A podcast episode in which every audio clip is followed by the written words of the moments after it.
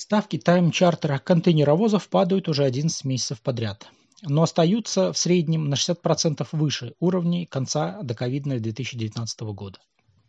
Чартерные ставки достигли пика весной прошлого года и с тех пор постоянно снижаются. По сравнению с пиковыми значениями марта 2022 года ставки снизились в среднем в 4,5 раза.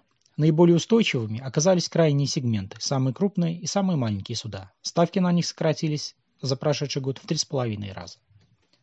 По данным Альфа-Лайнер, за последний месяц ставки тайм-чартера контейнеровозов снизились в среднем на 8%.